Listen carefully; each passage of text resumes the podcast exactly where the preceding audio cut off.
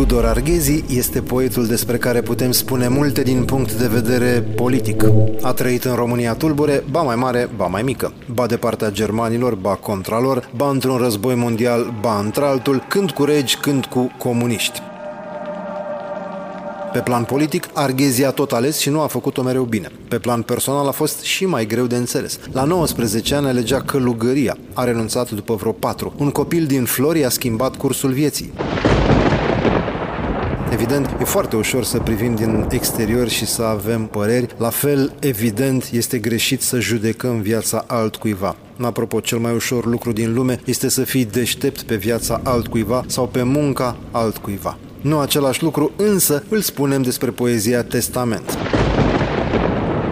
Aici e obligatoriu să avem păreri, mai ales dacă pică la bac. Citim versurile și le comentăm. O să fiu scurt și o să-ți propun o idee care îți va aduce un punct în plus la bac. Pentru mine, tema poeziei este continuitatea. Scrie asta, demonstrează și profesorul va vedea că ai viziune, eventual profunzime. Ce este un testament? Hai să plecăm de aici. O moștenire. Ceva care lași altcuiva atunci când mori. Evident, într-un testament obișnuit lași moștenire bunuri fizice. O casă, o mașină, o proteză dentară. Dar Arghezi scrie poezie, așa că are nevoie de metafore și aspecte filozofice. El lasă moștenire idei, etică, spirit. Ceva ce poate fi dus mai departe fără a fi văzut. Adică el lasă continuitate. Nu am folosit întâmplător imaginea cu mașina transformată în etică. Este folosită masiv de arghezii în testament.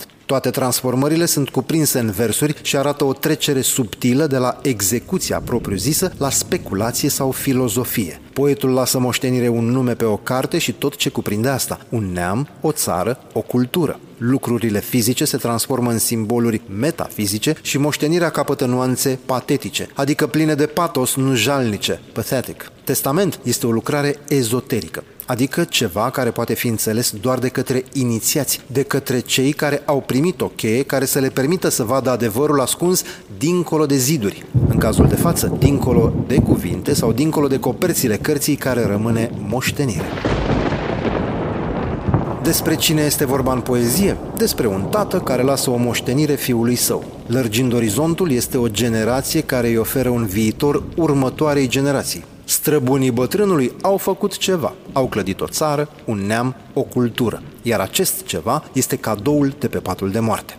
Sapa și brazda sunt lucruri concrete cu care poți face acțiuni fizice clare. Ele se transformă în condei și călimară. De asemenea și ele sunt obiecte concrete, doar că sunt folosite la scris adică la ceva de o cu totul altă profunzime sau valoare. Sapa poate intra în pământ câțiva centimetri, dar un cuvânt meșteșugit îți va rămâne în minte pe vecie și îți va creiona întreaga viață. De-a lungul poeziei sunt multe astfel de imagini. Urletele țăranilor care dirigează vacile devin cuvinte potrivite. Zdrențele devin versuri, iar veninul se transformă în miere. Toate acestea presupun o alchimizare, introducerea într-un creuzet al credinței și transformarea lor în ceva mai înalt, mai frumos, mai bun. Fierul rece și insipid se transformă în aur strălucitor pur. Ca să dezvoltăm un context, putem vorbi și despre o temă universală care tot traversează literatura din țara noastră. Românul a suferit, a suferit, a suferit. De la Miorița și până dincolo de Eminescu, toți sunt asupriți, fugăriți, demni de milă. Nici Arghezi nu face excepție cu testament. Durerea noastră surdă și amară este doar un vers din multele care susțin ideea și înscrie creația într-un lung șir de opere care plâng de mila bietului român obidit de soartă pe vecie. Poetul ia atitudine aici totuși. Alchimizează suferința prin vorbe dibace și folosește inteligența împotriva brutalității fizice. La fel, ne spune și despre biciul răbdat, Biciul reprezintă forța brută, dar cuvântul răbdat definește neputința, lipsa de acțiune și acceptarea unui destin implacabil în fața căruia românul obidit nu poate face nimic, doar să plece capul. Rezultatul îl vedem azi la televizor, pe stradă sau în postările de pe social media. Probabil că un sârb ar fi rupt biciul între dinți. Un norvegian ar fi atacat biciuitorul cu un țurțure ascuțit care i s-ar fi topit în mâna crispată, iar picăturile de apă s-ar fi înroșit până să atingă zăpada. Niciunul dintre ei nu ar fi răbdat. Mă rog, o simplă speculație, nimic mai mult.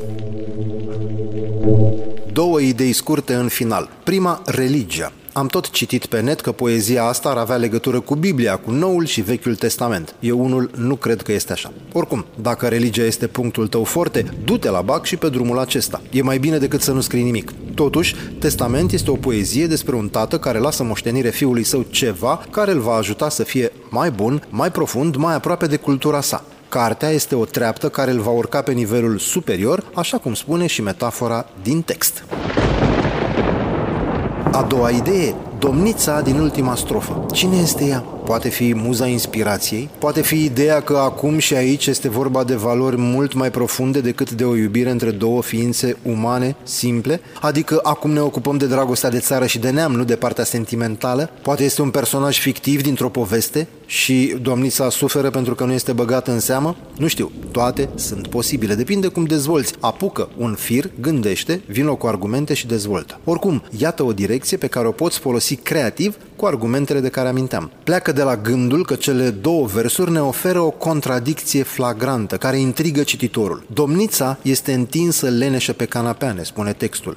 Asta este o imagine ușor erotică, poate un pic superficială. Ne trimite cu gândul la o prințesă care nu are chef de lucruri profunde și care te pun pe gânduri, ci vrea să se joace lasciv, să flirteze, să fie cucerită. Următorul vers ne spune că domnița suferă în cartea autorului. Eu cred că fie suferă prin faptul că lipsește complet ideea de eros, totul fiind orientat spre altceva, fie ceva nu funcționează cum trebuie. Leneș pe canapea și suferă, cumva nu se potrivesc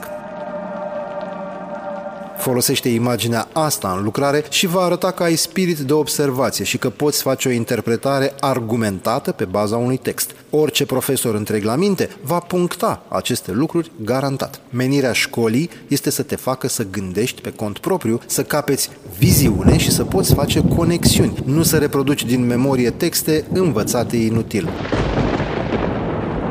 Rămâi pe nota 10. Învățăm împreună cum să gândim, nu ce să gândim. Sau dacă n-ai chef, învățăm noi pentru tine. Tu doar ascultă și ai nota de la BAC rezolvată.